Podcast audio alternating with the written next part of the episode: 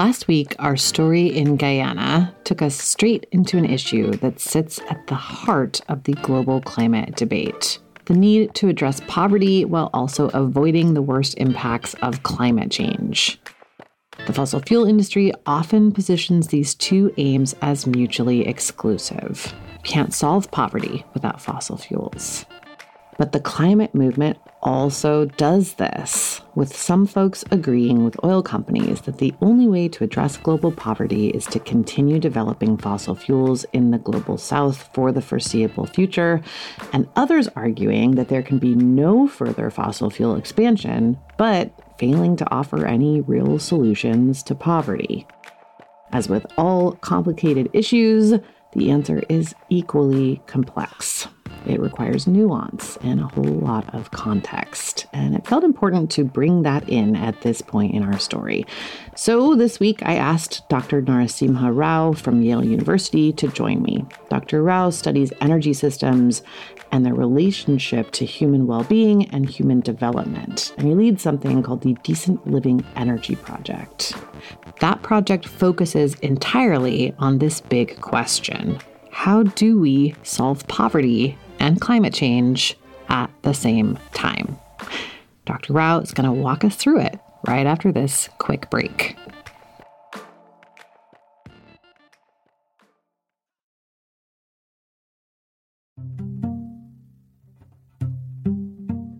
Americans spend an average of 90% of their time indoors which is bad news because according to the EPA, indoor air could be two to five times more polluted than outdoor air. And in some cases, it could be a hundred times more polluted. Data shows that air pollution is responsible for nearly 7 million premature deaths around the world. I have a strange little problem in my neck of the woods, and that is that everybody likes to burn their garden trash and other trash too. Lots of trash burning going on in my neighborhood. Not great. Air Doctor has really, really helped. I just fire it up on days when I can tell everybody's lighting their trash fires, and it keeps the household air clean. Air Doctor is the air purifier that has captured the attention of established media outlets like CNN, Money, ABC, and more. Air Doctor filters out dangerous contaminants and allergens like pollen, pet dander, dust mites, and mold so your lungs don't have to. Air Doctor comes with a 30 day money back guarantee, so if you don't love it, just send it back for a refund minus shipping. Head to airdoctorpro.com and use the promo code DRILLED to get up to 39% off or up to $300 off, depending on the model. Lock this special offer in by going to AIRDOCTORPRO.com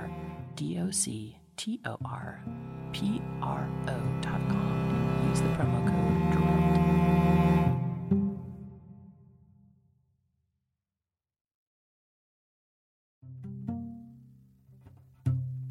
This holiday season, get a gift for yourself too and keep it simple.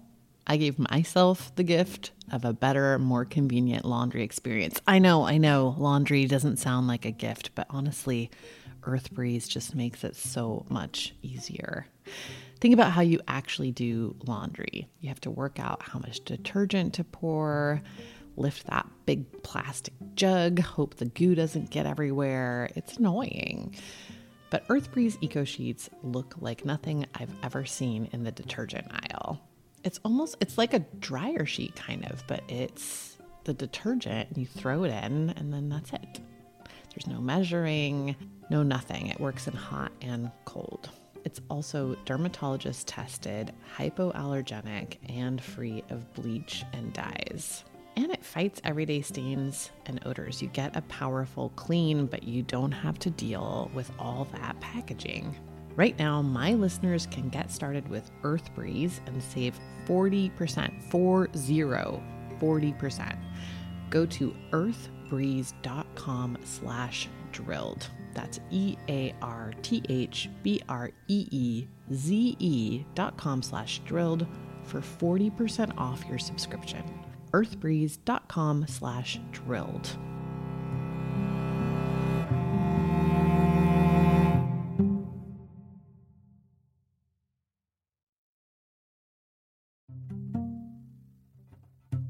Does it make sense to you that the same company that controls half of online retail also passively eavesdrops on your private conversations at home? How about the idea that a single company controls 90% of internet searches, runs your email service, and gets to track everything you do on your smartphone? Big tech is more powerful than most countries, and they profit by exploiting your personal data. It's time to put a layer of protection between these guys and your online activity. And that's why I use ExpressVPN. Think about how much of your life is on the internet. Every site you visit, video you watch, message you send gets tracked and data mined.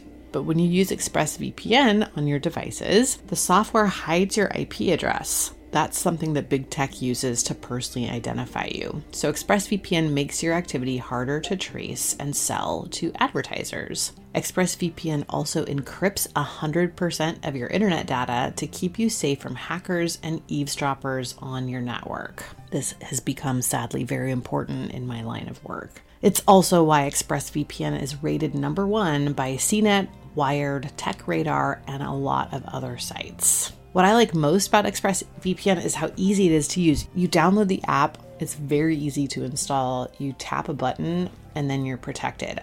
I like hardly even think about it anymore, and it's just working away in the background on all my devices. So stop handing over your personal data to the big tech monopoly that mines your activity and sells your information. Protect yourself with the VPN I trust to keep me safe online. Visit expressvpn.com slash drilled. That's E-X-P-R-E-S-S vpn.com slash drilled to get three extra months free. Go to expressvpn.com slash drilled right now to learn more.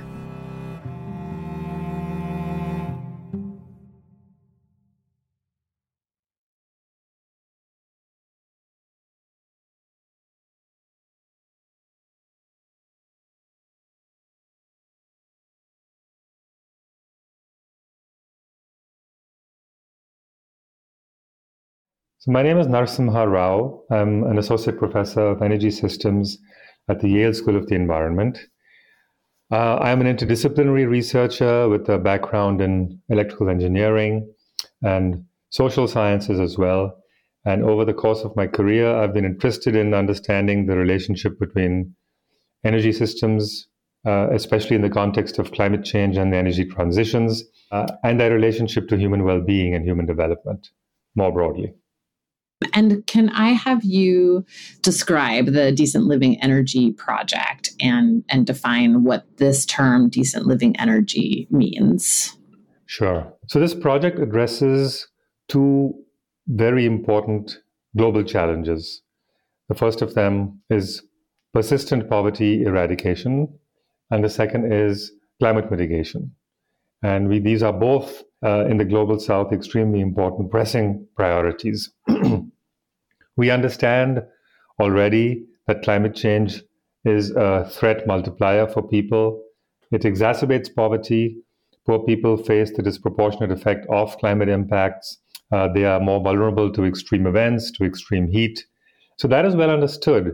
But what is perhaps less well understood is the impact of poverty eradication in terms of resource needs on emissions and climate change. That is, is bringing people out of poverty all around the world going to have such a significant rise in emissions that it really complicates our ability to mitigate the climate problem? And that's the question that my research has tried to answer.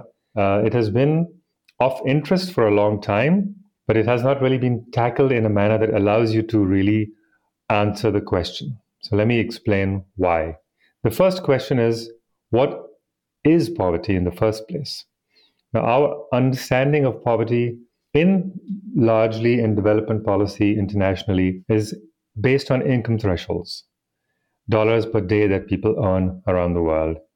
And in global international policy, we use the World Bank's uh, originally dollar per day. That's, that increased with inflation to $1.90 per day uh, but it's seen, first of all, as an acute poverty threshold. And there are many issues with this, both in terms of its absolute value as well as the notion of an income threshold for poverty. First of all, it's hard to translate such an absolute income threshold to the actual lives of people. What does it mean in terms of the services they receive and their actual well being? For many reasons price differences for people in poverty, a large extent of services that are received non monetarily through social transfers or public services. Uh, it's very difficult to characterize people's living standards with this threshold. Uh, second of all, different thresholds are used in countries. So, national poverty lines use different thresholds for different reasons. So, some consider absolute conditions of people, usually food expenditure and some additional aspects, but also relational poverty. So, richer countries have higher income poverty lines. And so, it's not just translating to an absolute level of living standards or well being. So, for this reason, the first question in this project was really fundamental. How should we define the material basis of poverty in the first place? We don't have anything that we can hang our hat on directly. And I say material in particular because that's what we're concerned about with regards to environmental impact. Of course, well being has psychological dimensions, social dimensions. And what we on this project wanted to do was to translate those to material requirements so that it would then allow us to estimate energy and material needs and translate that to climate impacts. So basically, decent living standards are the minimum inviolable material requirements that we consider necessary for people to pursue a good life, no matter what else they may want in their lives. So, can we define that minimum threshold? And then, decent living energy is then the energy requirements to provide everybody with these basic living standards. I want to talk to you about something that's come up a lot. In um, we're we're in the middle of doing a, a long story on oil drilling in Guyana, and one of the things that we hear a lot is, well, we need fossil fuels to uh, develop, and fossil fuels are sort of the answer to solving poverty. And I, I'm just wondering what you've seen in your research along those lines, where that does or doesn't hold up. Well, so what people need are services and maybe products, uh, access to basic sanitation and water and food and housing and these things. That's what they need. What is an absolutely unavoidable instrumental need that arises from those goods and services is energy. Because we're talking about the transformation of materials, of natural resources into services that people need or goods.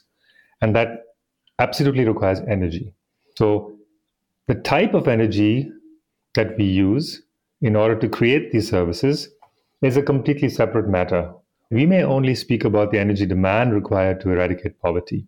Now, in terms of what types of energy we use to deliver these services, is a matter of fuel endowments that country have and the costs of technologies and other types of energy sources. And then that translates to a matter of global climate justice. So I think there's a lot of substance and a lot of validity to saying that poor countries right now need fossil fuels to eradicate poverty. But it's important to unpack that and understand that what they really need are energy services. But in the current global context where clean energy is not affordable at a large scale in certain countries, and there is an immediate urgency to build infrastructure and provide these services to people, it is only expected that policymakers in the global south will build infrastructure using what is competitive in those countries right now. And that tends to be fossil fuels, currently gas. And so that's what we're seeing. Another element to this is countries, of course, follow their own development priorities first. And countries that have resources, uh, fossil resources, they want to extract them for macroeconomic reasons for raising revenues for economic development broadly. Now, that is a slightly separate issue because those Uh, those revenues that they earn, it's questionable to what extent those are going to eradicate poverty, but it certainly may be an important revenue source for these countries to invest in those resources unless alternatives are made available to them.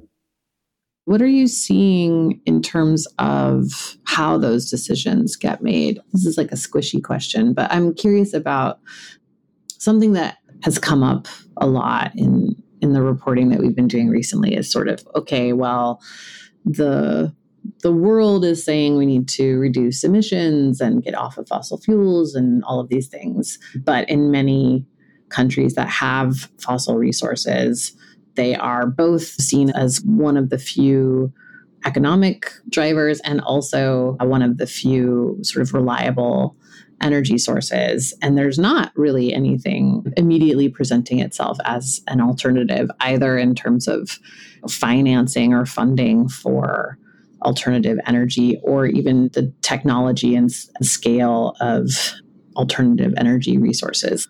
How are countries thinking about this? And is there a sense that the kind of short term choices are being made with any kind of thinking about the, the long term climate impacts?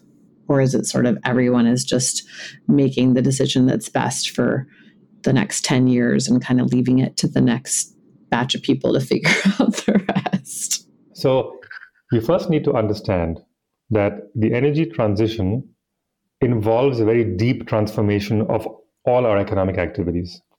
Okay, so this is not just a matter of uh, building solar panels instead of coal power plants. Uh, it's a lot more than that. It's a diverse range of technologies that will require a complete transformation of economies. So, given that, it will require significant capital investments on the order of hundreds of billions of dollars, globally trillions of dollars, that clearly these countries do not have and are not made available today. Now, in this portfolio of technologies, some elements of them are getting increasingly competitive, cost competitive with existing technologies. So, the decarbonization of the electricity sector uh, using solar and wind technologies, up to a point, is become cost competitive with coal and to some extent with gas as well in certain circumstances. However, the complete transformation and decarbonization of the electricity system would involve significantly more renewables, the retirement of existing capacity in fossil fuel plants, and significant amounts of storage capacity to balance the intermittency of the renewables, and a lot of technologies in how you run the grid to manage this new kind of portfolio of resources. Now, that deeper level of reliance on renewables, even just for electricity production, is not cost competitive today. And then there are a whole bunch of technologies that you need for industry as well. If you think about fertilizer for food production, if you think about cement and steel production and industrial heat production, which requires hydrogen, these are completely not even uh, commercialized in other countries, let alone in poor countries. So the need for international cooperation, for technology transfer, and some sort of consideration of fair efforts is essential for deeper transformations in these poorer economies. Having said that, there is some potential for them to scale up uh, renewables beyond what they're currently doing, potentially, but still, there's an upfront capital requirement. So let me speak about finance for a second. Uh, if you look at private finance today, the cost of capitals are exactly inversely related to the average income of countries. That is, the poorest countries in sub Saharan Africa have the highest costs of capital seen by private finance because they see high risk in investing in these economies. But this is a problem also of how risk is assessed and measured. So, for example, you know, we think about credit risk. People need to have debt to get new debt. And that's circular and maybe inappropriate for people who've never been part of the formal economy. But they may yet have a record a perfect record of paying bills to the extent they receive existing services.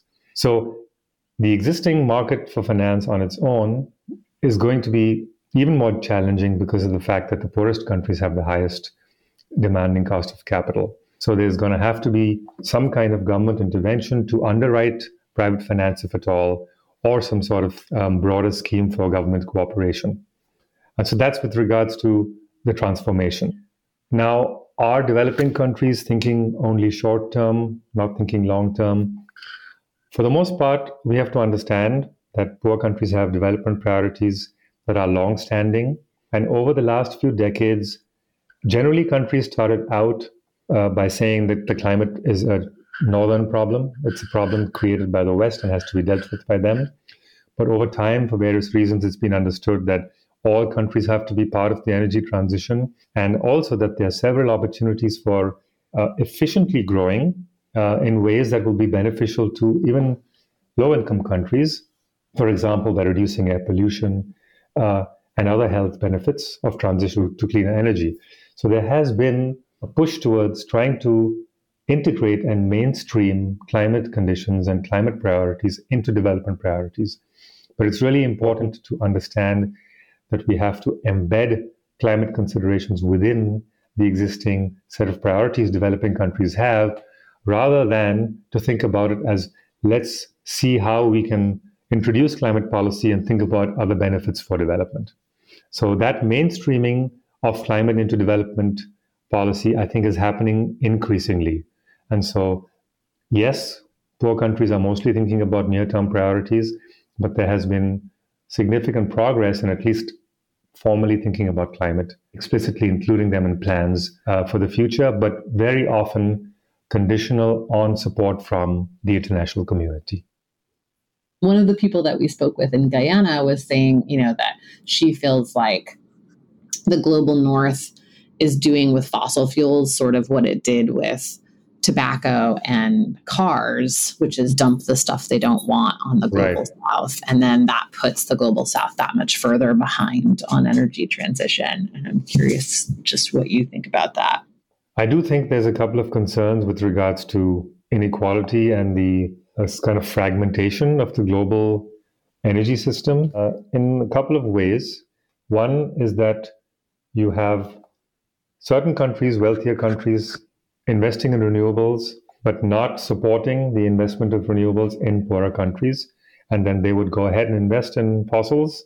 And so you'd have the segmentation where you have higher fossil lock in happening in poorer countries. But there's also the risk that, and we're seeing signs of this already, that multilateral institution, development banks start to stop funding fossil based projects as part of their climate first priorities in poor countries before you have strong decarbonization in rich countries. So, actually, the opposite effect, where they are pushing for renewables, but simply by not providing lending for fossil resources. And at the same time, renewable energy is not very affordable either. So, that actually puts the risk of investing in more expensive clean energy technologies in poor countries well before they are cost effective and affordable, and well before there have been deep cuts even in Western economies. So I'm as concerned about that second scenario as I'm concerned about the first, where you just have uh, a fragmentation where poor countries continue to invest in fossils and we just don't meet our broader climate targets. Mm. There's a hmm. serious case of justice playing out over here where poor countries don't get access to the technologies they need to develop. And not only are we not solving the climate problem, but we're making their existing development problems harder by making all forms of energy expensive because we are proscribing the use of fossils without making available cheap renewable energy technologies. You've kind of already done this in a couple of ways, but I'm going to ask you more directly to just sort of walk me through what a decent living energy approach would look like in a less developed country and a more developed country. So, the decent living standard is intended to be a universal threshold that defines the minimum material requirements for people to pursue a decent life. So we are developing what we call universal satisfiers in a modern society, in a modern context, um, which is backed up by theories uh, of justice, of basic justice. It's supported by uh, regulations around the world we see for different elements of decent living standards, as well as backed by empirical support. That is, we've seen household surveys around the world that show people want to have certain things once they reach a certain level of income. Things like access to the internet, mobile phones, access to televisions, refrigerators, uh, durable housing, and things like that. So, what was lacking in the in analytical space was the ability to project or to understand the energy requirements stemming from these particular goods and services. Because we by and large think about energy demand as a function of GDP growth. And maybe decomposed into industry versus transport versus buildings, but not really being able to translate them to people's own uh, enjoyment of services and their well being. So this project is actually creating this link between household consumption of goods and services, which provide us with well-being, or at least are a basis for it, and the broader energy and environment, environmental impact of that consumption. So, what will it cost in energy terms for meeting the transportation needs of people, the basic mobility requirements, when they move away from cycles and animal power to motorized transport? What will it take to get 50 million people, households, off of slums and into more durable housing that protects them from the elements? What will it take to, to get people up to the level of nutrition that are consistent with the standards of the Food and Agricultural Organization, the FAO, or and with country regulations around the world? So we have assessed this and found out what it would take in different countries. So what's interesting is that we learn that the most important elements of consumption anywhere in any country are that have the strongest impact on climate change in terms of their energy intensity are housing, mobility, getting around with motorized transport, and diets. These are three of the biggest elements. And one of the reasons why they're so important is because, in contrast to, say, water, sanitation, health, and education, that are all services that are provided through shared capital, shared resources, right? Networks of infrastructure that are commonly used by, by large populations. Cars and houses and food is private consumption, and that ends up being a lot more energy per person to satisfy well being. So, the insights for poor countries what does a decent living energy basket look like? Equitable development that is geared towards providing these fundamental services like water and sanitation, health and education are cheapest in energy terms and provide the most important elements of well being.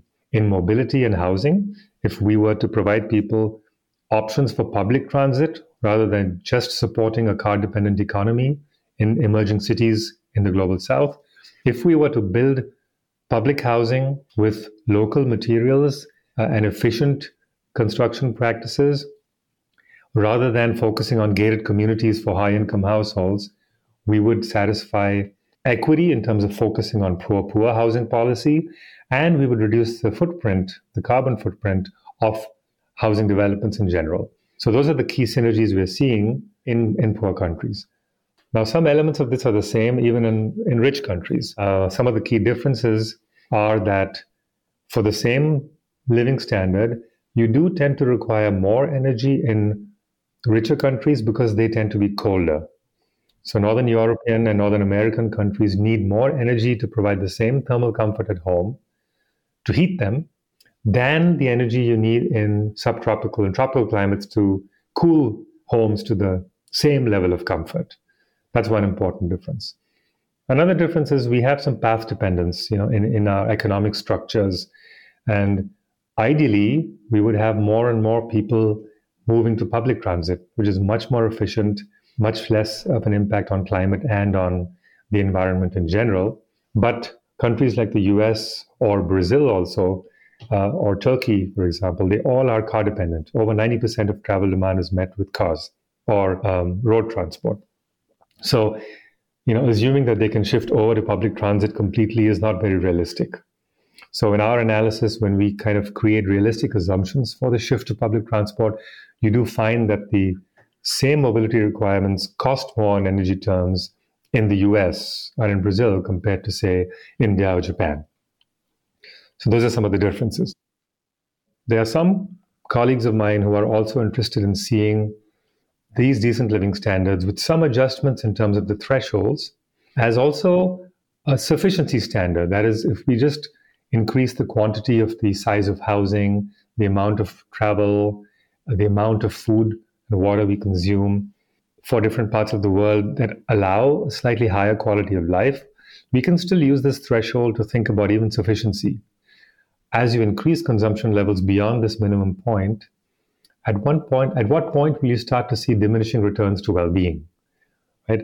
As we consume more and more, we know that it has significant impacts on other people, but can we see diminishing returns to our own well-being? And we we don't have sufficient evidence to say that. We only have circumstantial evidence related to income, that people's self-assessed well-being in terms of life satisfaction, it keeps increasing with income, but not uh, at the same rate as at lower levels of income. So there's diminishing returns at a broad level. But we need to do a lot more research to understand how different consumption patterns contribute to well being in affluent societies and how we can find lifestyles and patterns in the West that are environmentally benign because a lot of these lifestyles are being aped in poor countries and we want to we want to generate evidence for these lifestyles that are less consumptive and less impactful on the environment but still give people high well-being. And that's the, that's the direction that i'm moving now with this research.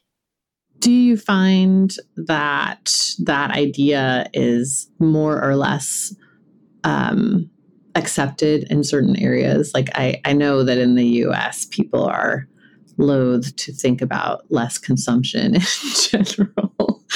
I'm curious if you find that there's any examples of global north countries where it's not such a, a big ask. Well, I think you do see a lot more momentum and interest in Europe in demand side questions around consumption uh, and sufficiency than you see in the US. And this is indicated by the priorities in research, by the papers that are coming out. And I should mention that the latest sixth assessment report of the IPCC, for the first time, has a demand chapter in it that outlines a lot of the evidence that we've already accumulated to indicate lifestyle changes that would be beneficial for climate and for people's well being. Uh, classic example being moderating meat consumption, particularly red meat, and the impact on lower cardiovascular disease and significant reduction in, in environmental impacts.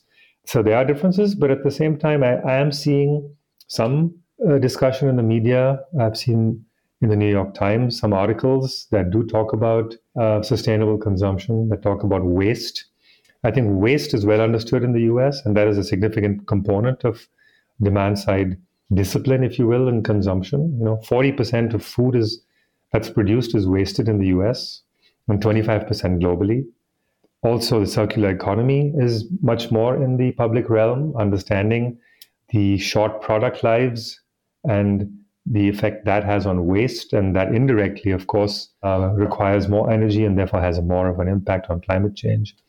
Um, but I would certainly say that there is much more receptivity to these ideas in Europe. Um, there also are more examples of cities where you're seeing actual trends of people driving less. So, for example, we've seen a trend in Austria that younger people, younger generations, a lower share of them are applying for driving licenses compared to before, uh, which is interesting.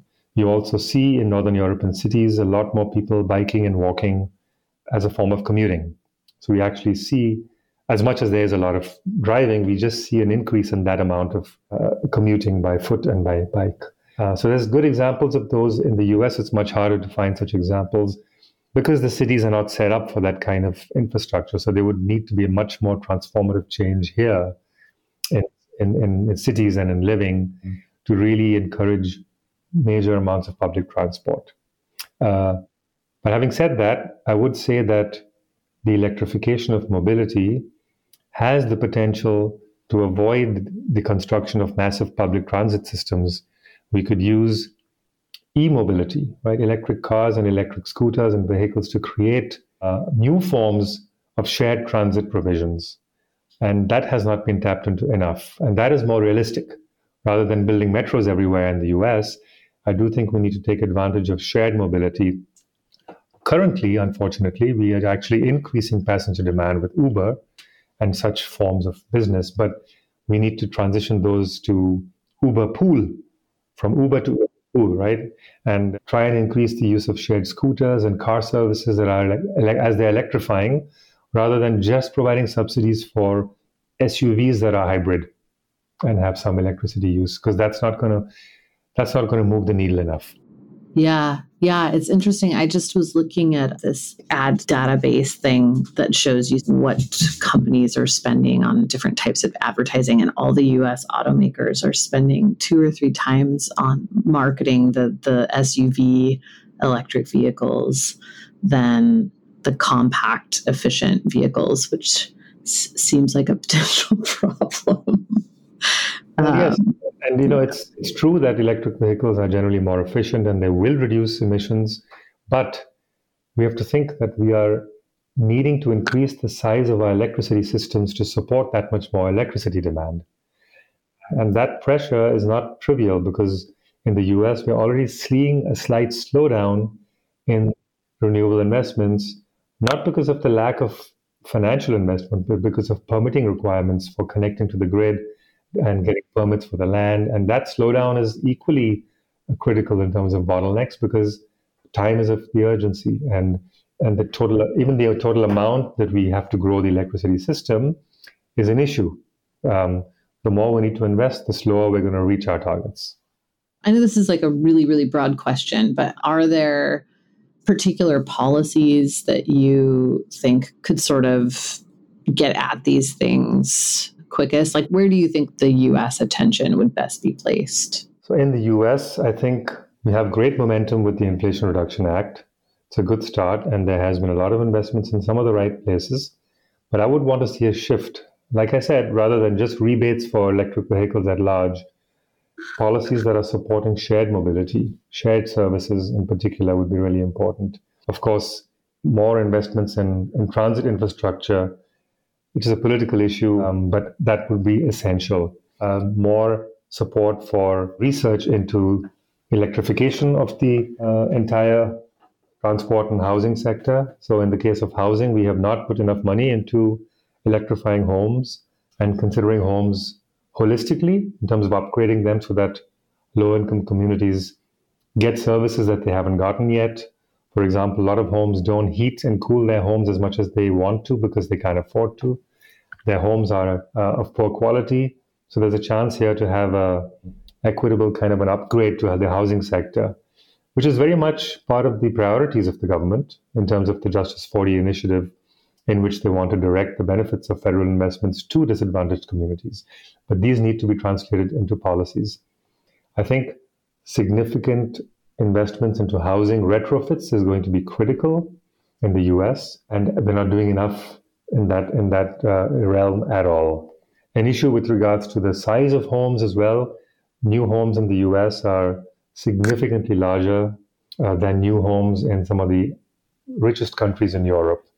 And that's something that uh, is not something one can regulate. It's anathema to think about uh, reducing consumption. But if there's some way to creatively, progressively tax houses to raise revenues to retrofit them to make them much more efficient, that would be some kind of a way to tackle that issue. The food sector is untouched in this country. I think we need to have uh, incentives, policy incentives for healthier diets that are more environmentally friendly. And I would say these same sectors should be the focus in other countries as well. You know, housing, transport, and food. These are the most important sectors within which we need to make transformative change. We will have the biggest impact on well-being simultaneously with environmental impact. Is there anything else that you want to share about about research that you're in the process of or any recent publications or anything like that that we didn't talk about? It's really important in our research to try and mainstream well-being as a actual concrete measure in our policy and in our research because we need to start thinking of ways we can demonstrate synergies between lifestyle changes technology changes that are beneficial for climate and for ourselves because the current mode is encouraging only de- decarbonization technologies of the existing system, and that's not going to get us far enough. So, the direction that I'm focusing on, on bringing consumption directly into the center of our analysis, from which we trace uh, the decarbonization of the rest of the economy, uh, allows us to look at well-being more directly. And I do have a paper on this where I outline this future research agenda and nature sustainability that I think is one way to think about moving forward. I do think there's increased research on how people assess their own lives in terms of their life satisfaction, but we need more research to link that to people's consumption patterns and lifestyles. And that, mm. that's also a direction that I'd like to go uh, that I'm working on. That's so interesting. And also interesting that there's not much of that research yet. Yeah. I mean, people have looked at the correlation between average household income and people's life satisfaction or people's happiness. You know, if you're familiar with the happiness index and other such. Yeah. And we do see some trends, very mixed evidence uh, of um, the saturation of well-being, but it's not very strong. People's life satisfaction continues to increase at high levels of income. Mm. So we don't, but we don't have an understanding of what aspects of their life are driving those causes of high well-being. Uh, yeah. Uh, it could be that it could be dimensions that are not really the ones in which we're spending all our money. You know, it could be areas that are yeah. extremely uh, benign environmentally, in which case we're spending a lot of money doing things that don't matter so much to us, and and we don't know it ourselves. We have to, if we see evidence of it, it may influence us. That's so interesting. My husband is like a giant nerd for spreadsheets and data, and we spent a year maybe five or six years ago tracking how we spent money and time and then rating how that equated to life satisfaction and actually ended up making a bunch of really big changes because we were like, oh, we're spending all this money to do this thing that we don't even care about that much, which is live in the Bay Area, a very expensive place. That's great. That you, that's exactly the kind of thing uh, you know I would uh, I would want people to do. Yes, it changed my whole approach to work too. I wanted like, to mention one thing again. You know, so there a couple of things. There is also a hunch that I have that the lifestyles that we lead are coming at the expense of our feeling of community and social connectedness. And the social yes. isolationism is leading to so many social problems. Um, and it is driven, at least in part, by our structure of living, our urban form and sprawl, and many other such social factors as well. So that's another mm-hmm. area where we can think, oh my, are we really furthering our own social well-being uh, in this kind of expansive isolationist form of infrastructure, which is also costing us in terms of climate? All right. Well, I really appreciate you taking the time. It was great to talk to you. This is the context Guyana is operating in. Hundreds of years of colonialism have not left it with a lot of great choices. This is how a country becomes dependent on oil companies to pay for climate adaptation. Changing that math means making other options readily available and truly valuing the sort of conservation efforts that Guyana was known for before it got into the oil business. That's our story next time.